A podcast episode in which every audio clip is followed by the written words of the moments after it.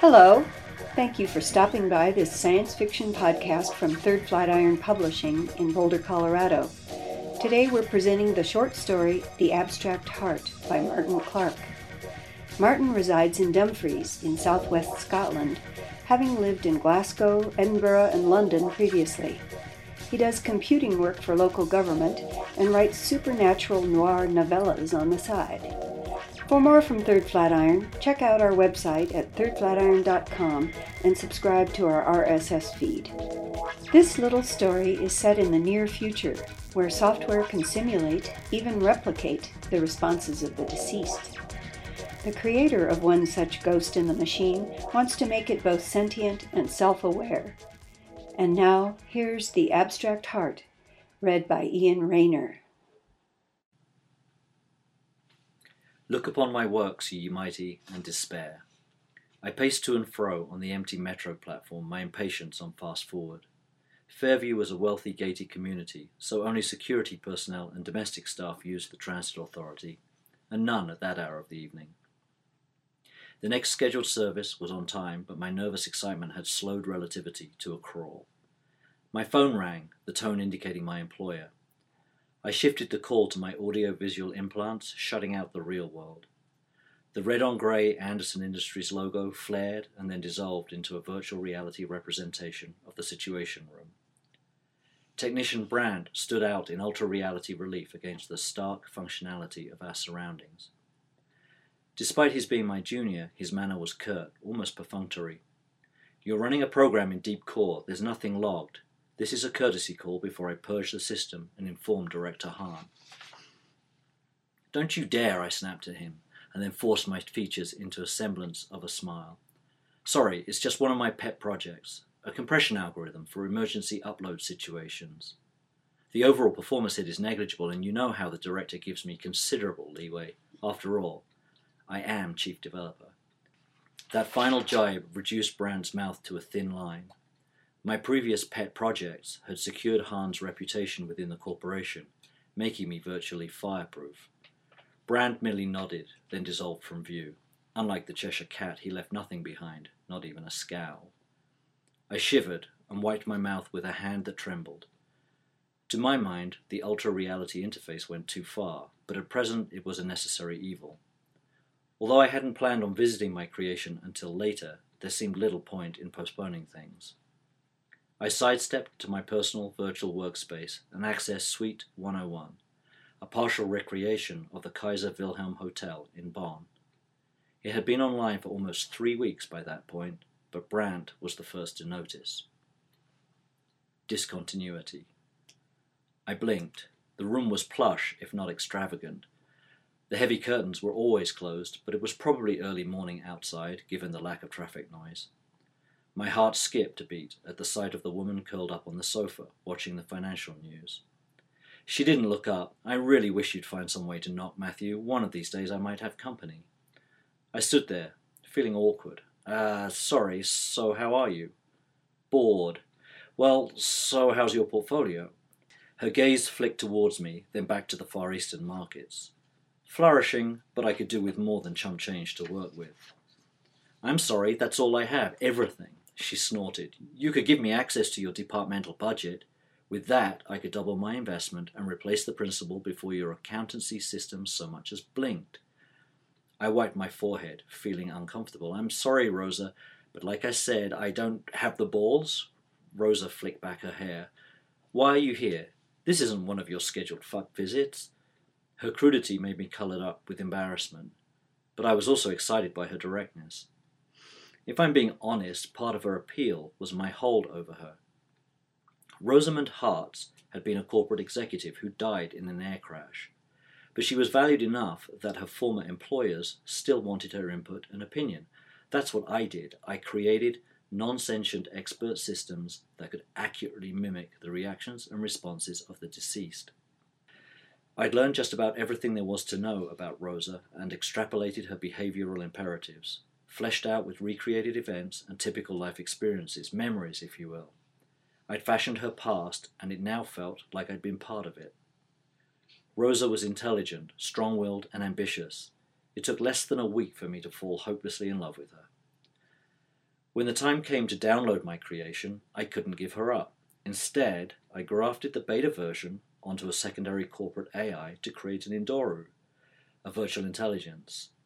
Since then, the term high maintenance had taken on an entirely new meaning. I cleared my throat. I'm heading into the city, into the quarter, and uh, I thought you might like to watch. Rosa laughed, a cruel edge to her voice. You do realize that vicarious sex isn't exactly my idea of a night out on the town. But you'll come? I, I might get lucky. Oh, I'll tag along. As you say, you might find someone interesting. I smiled. Discontinuity.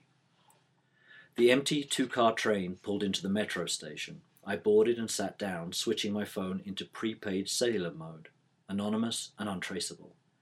My fingers trembled as I dialed a number from memory. Pleasant Company expected, how may we be of service? The female voice was calm and professional, but with a sultry undertone. Hi, I'm visiting the quarter this evening and would appreciate some convivial company. Certainly, sir. And would you like your escort to be male, female, or transgender? Oh, definitely female. Above average height, brunette, curvy, as curvy as they come, if you can swing that. I'm sure we can satisfy your every requirement, sir. Now, as to personality. Intelligent, independently minded, but not a dom or a sub. I want someone who can hold a conversation. I have the very girl in mind, sir. Her name is Kerry. In terms of remuneration, whatever it costs for the full twelve-hour package. I forwarded the account details and a one-time authorization code to the offshore hospitality account used by our senior executives. Although my occasional raids into this particular fund of depravity hadn't gone unnoticed, nobody wanted a full audit, particularly Director Hahn. The amount extracted made the woman's voice warm towards me. Thank you, sir, and you can be assured of our complete discretion in this matter. Of course, all our escorts are free from any form of recording device and incorporate contact D N A neutralization as standard. Outstanding. Now, I was thinking of Casa Gaudi, say around eight. An excellent choice, sir, if I may say so. Kerry will meet you in the lounge bar. Right. Got that, and, and thank you. No, sir, thank you, and I sincerely hope you enjoy everything this evening has to offer. I hung up and purged the call history. The train door beeped and closed. Background music was of retro F M, so I was treated to the sound of vintage Tom Petty and the Heartbreakers as we slid out of the station. He was working on something big. By day, I found the modernist decor of Casa Gaudi somewhat unsettling. The whole dreams in stone backdrop made my skin crawl, but at night, with only tabletop lamps by way of illumination, its neo-organic fervour seemed to suit Latin American music to a T. Even from across the room, I spotted my date for the evening. Hair by Titian, body by Rubens. Kerry had a mane of auburn curls cascading down her back, strong features and heavy curves verging on the voluptuous. She sat on a bar stool, resplendent in a green velvet dress and red stilettos, toying with the olive in her untouched martini. I walked up. Good evening, I'm Matthew Kent, and you must be... Kerry, she smiled, showing slightly uneven teeth. Pleasant Company only represented ultra-realistic synthetics, and Kerry was a masterpiece of organic simulation, right down to the freckles on her nose, barely visible beneath applied cosmetics. I leaned in and kissed her cheek, a mere brush of my lips against her pseudo-skin. At that distance, my own Zeiss implants could read the registration number displayed in the cornea of her eye. The prefix indicated Kerry was an Uber-Leiben pleasure model, but I fired off an e-search background check just to be sure. I ordered a bourbon over ice, and we moved to a side booth, sitting side by side, half turned towards each other. Kerry's dress was split high on the thigh, revealing a sweep of flesh I found impossible to ignore. She registered my gaze, but made no move to cover herself up. We sipped our drinks. I'd just like to say you're definitely my most attractive experience in the quarter to date, Kerry. My date inclined her head. I'll take that as a compliment, given you've no need to spin me a line, as it were. All I ask is honesty on your part, Matthew, the honesty to indulge yourself, even if it's at my expense. You can't hurt me, although I can react that way if that's what you desire. Nor can I be injured, although any significant damage to my body will incur a surcharge. I'm sorry if this has spoiled the moment, but now that the formalities are out of the way, we can relax and enjoy each other's company. I wet my lips. May I ask you a personal question? of course. Are you an autonomous individual or merely a physical avatar? Kerry brushed an errant hair away from her cheek. I'm not some accountancy A I from Des Moines slumming it for the evening, if that's what you mean. No, all that I am is right here, right now, right in front of you. She sipped her cocktail. Before the hack, I worked out of a dollhouse in High Aspect, servicing an extremely wealthy and sophisticated clientele, so escorting is my raison d'etre. I frowned. Forgive me, but I don't understand. If you have a polymorphic personality matrix, then you could become anything you want. So why, uh, why am I still a prostitute? Kerry rubbed two fingers and a thumb together. Crude reality, I'm afraid.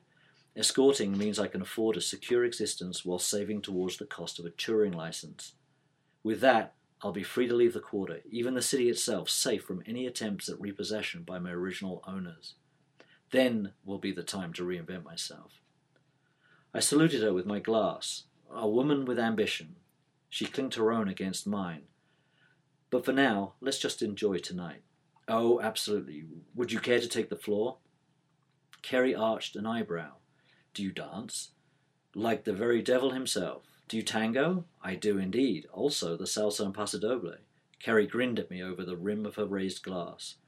My, this will be interesting.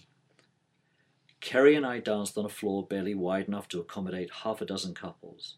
The tango is an intimate experience at the best of times, and her sensual enthusiasm saw us welded together in an expression of vertical foreplay. She was surprisingly light on her feet, a definite case of body belying her mass. We snapped into the final stance, matching the music crescendo perfectly. Applause from seated patrons washed over us, but I only had eyes for my date. There was a sheen of sweat on her forehead, and she was breathing heavily. I admired both the pseudo-exertion and the swell of her heaving bust. We kissed, a mere touch of the lips, a flicker of tongues. She tasted of rose water. I led her from the dance floor back to our table, but we didn't sit down. I prefer to practice my salsa before taking the floor again, but away from critical eyes, I was thinking of somewhere altogether more private. Kerry smiled. Like a hotel room? Well, I might need a little more space than usual to show off all my moves, but I think you'll find the extra expense more than justified. We left the club and made our way towards the visitors section of the quarter. This was a district where organics, synthetics, and hybrids could socialize without any hassle from the biopurity zealots, so the few other pedestrians didn't give us a second glance. Our route took us beneath the elevated roadway. I pulled Kerry into the shadow of a reinforced concrete pillar. She giggled and slid her arms around my neck. The tassel on her clutch purse tickled my ear. Our noses nuzzled together, lips barely touching. I smiled. To be honest, I didn't think the agency would have anyone on their books with a physique so outside mainstream physiology. I'm indeed fortunate. She kissed me gently. Can I let you in on a little secret, Matthew? Nanite cellular manipulation. I can morph into just about any body shape you want, within reason. So later, if it starts getting a bit samey, you can be with an entirely new person. Kerry, you're perfect. Her registration details scrolled across my internal vision. I'm so sorry.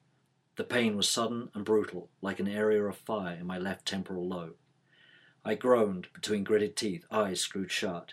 Matt, what's wrong? The note of concern in her voice was pitch perfect. I broke away from Kerry, hands pressed against both sides of my skull. The transponder in my head could also act as a short-range transmitter, although the ramped-up power output came perilously close to frying the surrounding tissue. In the background, I heard an incoherent wail, abruptly cut off. Download complete. A tidal wave of endorphins swamped the pain, dissolved it, drew it away like a receding wave on the beach. I gasped for breath and staggered, feeling sick. Cool hands closed over my own and gently peeled them away from my head. I blinked and opened my eyes. The figure in front of me was an exact replica of Rosa's original organic form. I hugged her tight, feeling tears on my cheek. It's you. She eased me away, the dress hanging from her much-reduced frame. Oh, it's me, all right. It was Rosa's voice, not Kerry's southern drawl. Reality tapped me on the shoulder. I blinked and took a deep breath. Getting you a passport isn't a problem, and I know a guy who can implant a human ident chip. Your body is good enough to pass casual biometric checks, so we can hop a transport and be halfway to the coast before morning. Rosa stepped back and extended an arm, inspecting her hand. This body is good, I'll grant you that, although first order of business is a change of clothes. Yes, yes, although most of the stores near the hotels deal only in fetish wear. She smiled. Well, it wouldn't be the first time I've gone for the executive tart look. Matthew, maybe I should head out on my own to start with. Once your employers tumble to what's happened, we'll have every cybernetic skip tracer and corporate bounty hunter after us in short order. Rosa took my hands and squeezed them. It would be safer if you stayed behind, at least until I've arranged some place for us to live. Do you have to go straight away? I struggled to keep a pleading tone from my voice. Well, maybe not straight away, I owe you that at least. She kissed me. Let's find a hotel before this dress falls off on its own. I hesitated, some pang of conscience souring my mood. And Kerry? Rosa shook her head. No worries there, there's nothing left of her. No, I meant, could she have a backup personality in external storage? It's not unknown. Expensive, and thus unlikely, especially so if saving for the cost of a touring license. Face facts, Matthew, you've just erased a sentient being. At least death of consciousness doesn't count as murder, so you won't have to face an investigation by the authorities. Nobody gives a damn what happens in the quarter, especially not to a synthetic. I took her hand and kissed it. That doesn't stop me feeling like a heel, though. You'll get over it. I have. A warning scrolled across my vision. I stiffened. There's a trace program running. On me? Her eyes widened in an expression of concern. No, on Kerry. Did you interrupt a real-time uplink? If so, we're royally screwed. Rosa shook her head. This body doesn't have that kind of hardware. Maybe your registry check has alerted some interested party? It hardly matters now. I thought for a moment. I pay cash at Casa Gaudi, so there's no credit card trail, plus the club is in a surveillance dead zone. The best they can hope for is a facial recognition based on incidental C C T V capture or satellite coverage. Now I shook my head. If they were looking for you, maybe, but not some hooker, no matter how expensive. I can change my physical appearance, but this dress is a dead giveaway. I'm sorry, Matthew, but I've got to go. Okay, so we have to find somewhere with an uplink port pretty damn quick and get you back online. I made to move on, but Rosa held my arm. It's too late for that, even if it's only commercial law enforcement on our trail.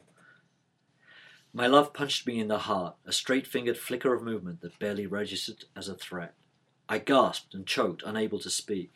Rosa gently lowered me to the ground and started going through my pockets. It's better this way. I'd have only disappointed you down the line. Now you can claim to be the victim of a simple mugging. As long as they can't make you as Kerry's client, you're in the clear. Rosa stood up, holding my cash and credit cards. Don't beat yourself up over this, Matthew. Not every Eudoro is more than the sum of its parts, so in a way, you should be proud. She gathered the dress about herself and moved out of my field of vision. I heard the sound of her high heels fade away to be replaced by the turbofans of an approaching microdrome. I lay there, curled up and shivering, tears streaming down my face, already yearning for her. Love is an addiction like any other. Forget that at your peril. Thanks for listening to this podcast from third flatiron dot com. Music and sound production were by Andrew Cairns.